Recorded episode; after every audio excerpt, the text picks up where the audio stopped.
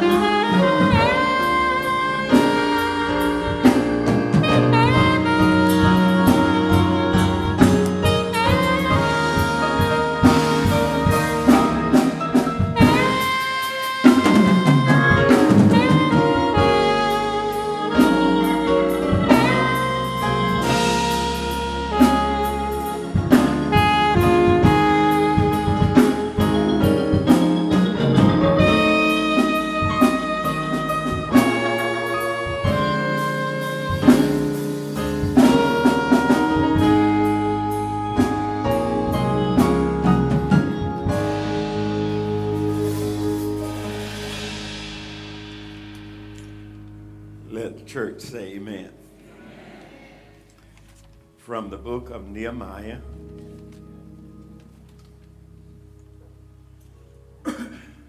chapter 1.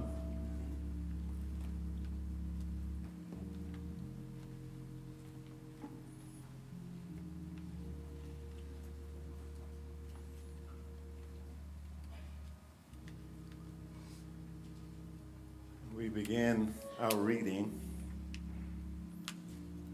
with verse 2.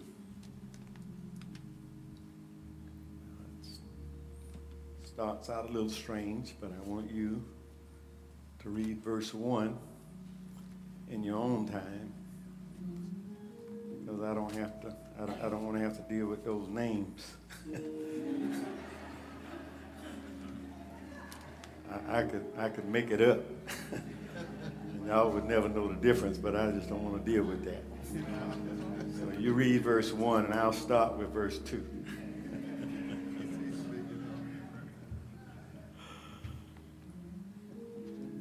Nehemiah, uh, beginning with verse chapter 1, beginning with verse 2. And Hanani, one of my brethren, came, he and certain men of Judah and I asked them concerning the Jews that had escaped, which were left of the captivity, and concerning Jerusalem. And they said unto me, The remnant that are left of the capacity uh, of the captivity there in the province are in great affliction and reproach.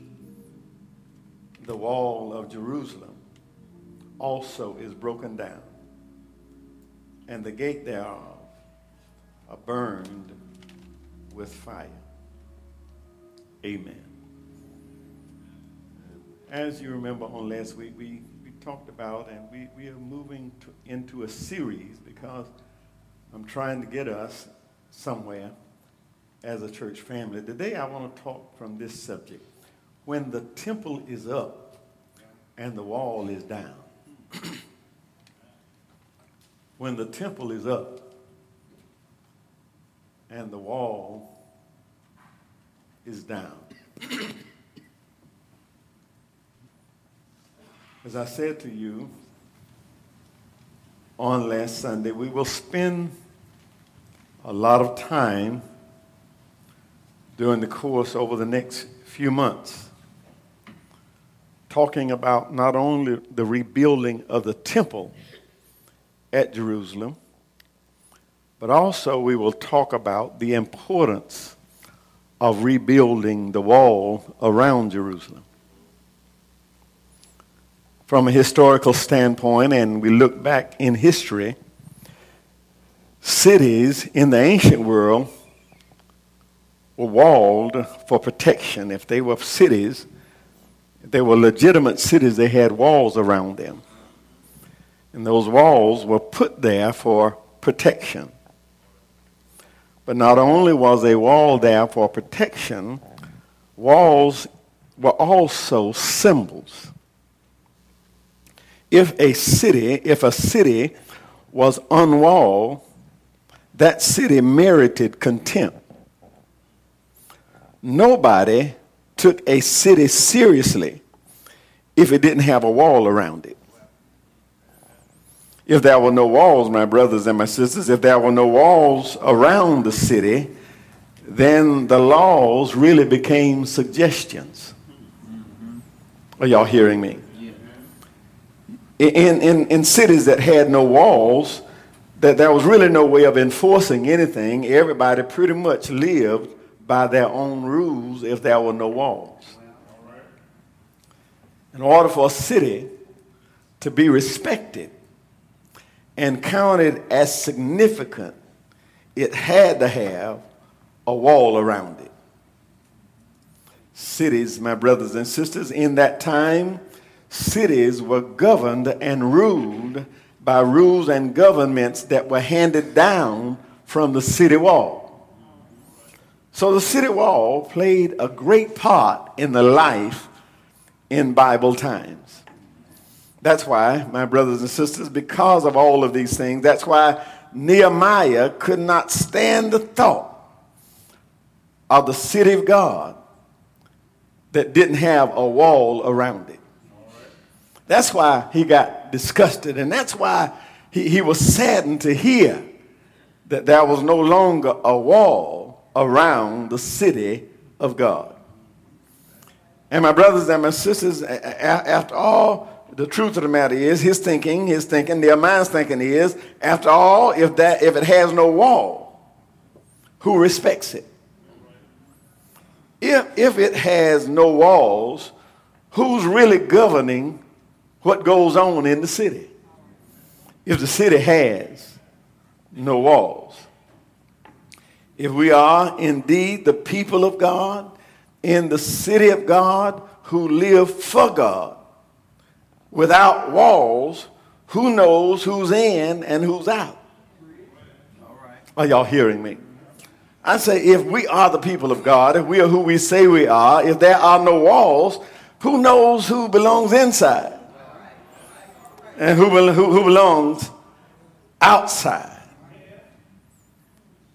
Without walls, how do we know who's for us and who's against us? if there are no walls. Nehemiah says we've got to rebuild. We've got to rebuild the wall. My brothers and my sisters, as my, my brothers and my sisters, as we concentrate on the rebuilding of walls and on rebuilding walls, I want us to concentrate on these things. I want us to think on these things. Why is there a need in 2016 to talk about rebuilding walls? Why is he bringing this up? That was way back then. Why is there a need for us to look at rebuilding walls in 2016? And please hear me. Please hear me now. Please hear me now. As I said on last Sunday, you make sure you get this point because you're going to hear it over and over again. I'm not advocating, I'm not at all advocating that the people of God ought to shut themselves off from the rest of the world for fear of being contaminated by something somebody else has. But what I am saying is that the people ought not have to wonder whether you are in or out. I just said something right there. Not to keep everybody out, not because we so much better than everybody else. We are better off. But yet people who are around you all not have to look at you and watch you and try to figure out whether you're in or out. That's got to be a wall. There's got to be something that separates the in from the out. Am I making any sense? If your life is the life that you live, if the life that you live and the way you carry yourself confuses folk as to whether you are in or out, then just maybe you need to check your wall. Are y'all hearing me? If folk watch you daily, if folk who see you and who know you best, if they can't figure out whether you're in or whether you're out, there may be a breach in your wall. Maybe you need to do some rebuilding your wall. You see, the wall is designed to keep you either in or out. If you're in, the wall will keep you in. But if you're out, the wall will keep you out unless you come in the right gate. Are y'all hearing this? The wall is designed for protection. And the reason why you need a wall for protection is everybody is not in love with the fact that you're trying to get your temple together. Y'all ain't hearing me. I say the reason why you need protection. See, some folks say, well, I don't know why. I don't need no protection. Ain't no. No, if you're on the Lord's side, if you're trying to get your life together, don't you think for one minute that everybody is happy about what you're trying to do? Are y'all hearing me? And you've got to be protected from those folk who would do you harm as you try to get yourself together. Not only that, walls set boundaries. Are y'all hearing me? They, they set boundaries. You, you, you, you, you, you, you, can't go but just so far from the temple without running into a wall. I just said something right there. I say you can't go but just so far. Ain't I don't care how saved you are. Saved, sanctified, filled with the Holy Ghost, but thank God for the wall because that wall won't let you go but just so far. Some of y'all ought to be shouting because some of us been all the way up to the wall. Thank God for the wall.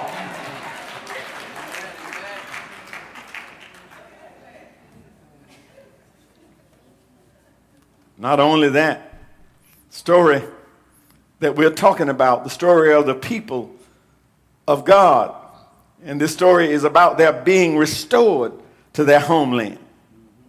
You remember, you remember, and you will, as a matter of fact, as we go through these periods of study in our classrooms and from the pulpit, you're going to learn that these people are being restored to their homeland after being in bondage for 70 years.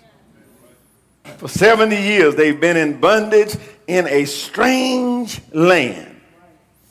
And this story, Nehemiah's story, and all of these stories leading up, they are a story of a people who have been given a new beginning.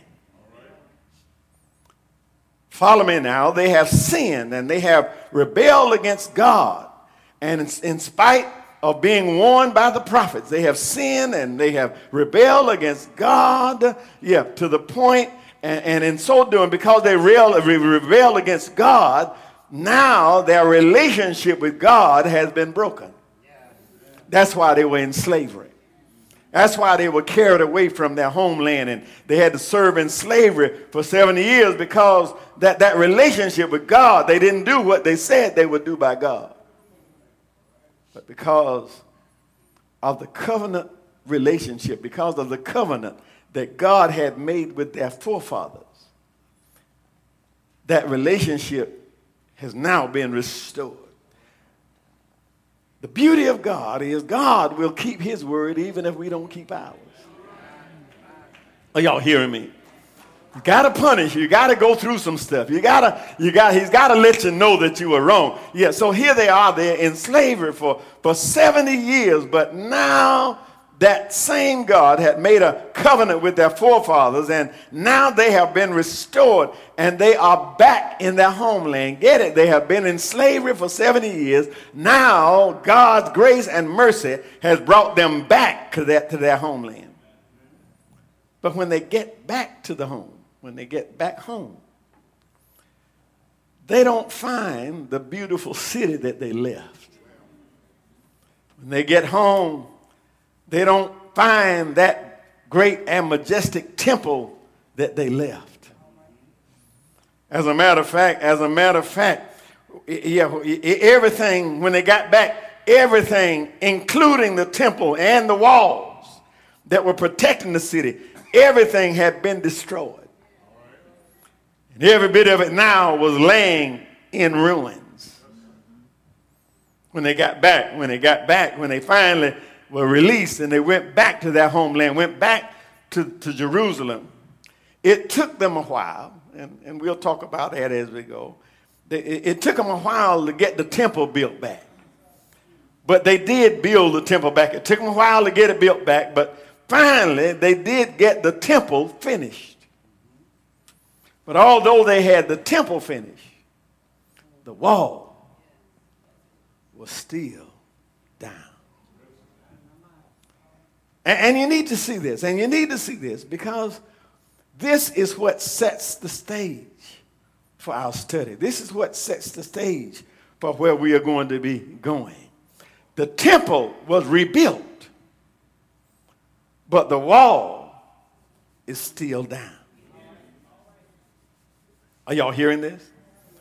The rebuilding of the temple, brothers and sisters, the rebuilding of the temple represented a new start, a fresh relationship with God. The rebuilding of the temple, yeah, it, it, it, it, represented a new relationship with God, but the absence of the wall says that God does not have rulership here. Are y'all hearing me? We got a temple that says that God has forgiven us. Have a temple that says that God is with us. But because it doesn't have a wall, it says that God ain't in control of nothing. Are y'all hearing me? And my brothers and sisters, our relationship with God will never be what it ought to be until God has rulership. I just said something right there. I said your relationship with God will never be what it ought to be until God has ru- rulership. See if I can get you. See if I can get you a better seat. In the beginning, man was created in the image of God. Back in Genesis. He was created in the image of God and he was given dominion over the earth. Y'all hear me? In other words, not only was man given dominion, not only was, was he made in God's image, but he was given control. He was given dominion, rulership over the earth. That rulership continued as long as he stayed in the right relationship with his father. Are y'all hearing me? You remember in the beginning, he, he, he didn't have to work, didn't have to do nothing. All he had to do was take charge of God's creation. But with the fall of man, when Adam and Eve messed up in the garden, both the relationship and the rulership were broken. I'm going somewhere. Had a relationship between God was broken, but also it interrupted man's rulership. You remember, as a result, God said, You're going to have to work now. You remember that? Yeah, you're to have to till the soil. You got to go to work. You don't know, you no longer, you understand? You had dominion over everything, but now you got to fight these animals to stay alive. He lost rulership. Are y'all hearing me? But God that relationship was broken. Man lost out, lost his relationship with God, lost rulership, but God was never satisfied being separated from his creation. I'm going somewhere with this. God was not satisfied being separated with man. So he had a plan. He already had a plan. Guess what the plan was? He sent his son. Are y'all hearing me? He had a plan, yeah, to send his son, Jesus, to come and restore the relationship between God and man. Now, that's no news to you. You hear that every Sunday morning. That Jesus showed up to get us back in a right relationship, a right relationship between man and God. But the thing that we often overlook is that Jesus, when he came, Yes, he came to save us from our sin, but Jesus came to make us completely whole again. Are y'all hearing me? He came to make us completely whole again. Most of our preaching and most of our teaching emphasizes the redemptive work of Jesus Christ. We, we, we, we, we, we, we, we continue to press the point that Jesus brought us back into a right relationship with God. And, brothers and sisters, that is right. That is the most important part of the message of the gospel that Jesus came to get us back into a right relationship with God. And we ought not ever, we can't ever stop telling that story because without this message, all of us would be lost. Without this message, none of us would have a leg to stand on. But I want to show you something. I want to show you something. We talk about him coming uh, to save us from sin, how he come to patch up our relationship with God. But if we stop right there, if we stop at that point of, yeah, uh, of acknowledging our need for a new relationship, if we, if, we stop at that point and, and, eh, of acknowledging the fact that he came yeah, that, that, that's what we came, that we're saved, sanctified, filled with the Holy Ghost, all because of Jesus we fail to recognize that that's where we stop. If we don't go any further than that, we have just failed to recognize that God also desires for us to be restored to rulership. Are y'all hearing me? He also, he wants us to be made whole. So not only did he come that we might go to heaven when we die, he comes to make life better while we're still living. Oh, y'all hear me? He comes that we might take our rightful place down, down, down here. In other words, in other words, not just the rebuilding of the temple, but also he came for the rebuilding of the wall. Say it another way. Not just a new temple, but control of the space around the temple. Some of y'all ain't getting it yet. Let me say it another way. Not just the church, but influence in the community around the church. Are y'all hearing me? Somebody ought to know the church is here besides you. Somebody, something about this community ought to change because we're here. Something about this community ought to be different because God's people are, are here in this place. So the message. So the message has to be more. the, the, the message has to be more than give me your hand and give God your heart. That's the temple. It's got to be bigger, a bigger message than that. We've got to go a little further and preach and teach. Yeah, yeah. Thank God. Thank God. Anybody glad to be saved? Thank God you're saved. Thank God if you die, you're going to heaven tonight. Thank God that my, my, my, my, my, my business is fixed. Thank God that I'm on my way to heaven anyhow. But as we teach and we preach, we've got to go just a little further than that. Yeah, as you talk about being saved, sanctified, filled with the Holy Ghost, also you got to tell them that you are the salt of the earth. You're the salt of the earth. You are the light of the world. Yes, uh, I'm saved, sanctified, filled with the Holy Ghost. I'm going to heaven tonight if I die, but you also got to tell them that you are more than a conqueror. Are y'all hearing me? Yes, I thank God I'm saved, but you are more than a conqueror through him that love. Are y'all hearing me? Yeah, yeah, thank God. To tell them, always celebrate the fact that Jesus died on the cross, shed his blood for you, and because of that, you are saved. But you've got to also carry beyond that. Let them know they have rulership. You can do all things through Christ. Who are y'all hearing me? You got to tell them in times like these. It ain't enough just to know you're going to heaven. In times like these, when guns are everywhere, you need to tell them that no weapon that is formed against you No weapon formed against you is going to prosper. Not, not, just, not, not just that you're saved and on your way to heaven, but you need to stop and tell them that he will give his angels charge over you to keep you in all of your ways. Thank God that you're saved. Always tell them uh, that you've been washed in the blood, but don't tell don't forget to tell them that you don't have to be afraid of the terror by night, not of the arrow that flies by night. Are y'all hearing me? Oh yeah, oh yeah, oh you're going and celebrate the fact that you're, you're saved. Go ahead and lift your hand and thank God that you're on your way to heaven. Uh, but you got to also tell them that a thousand shall fall by thy side and 10,000 at thy right hand, but it shall not come nigh thee.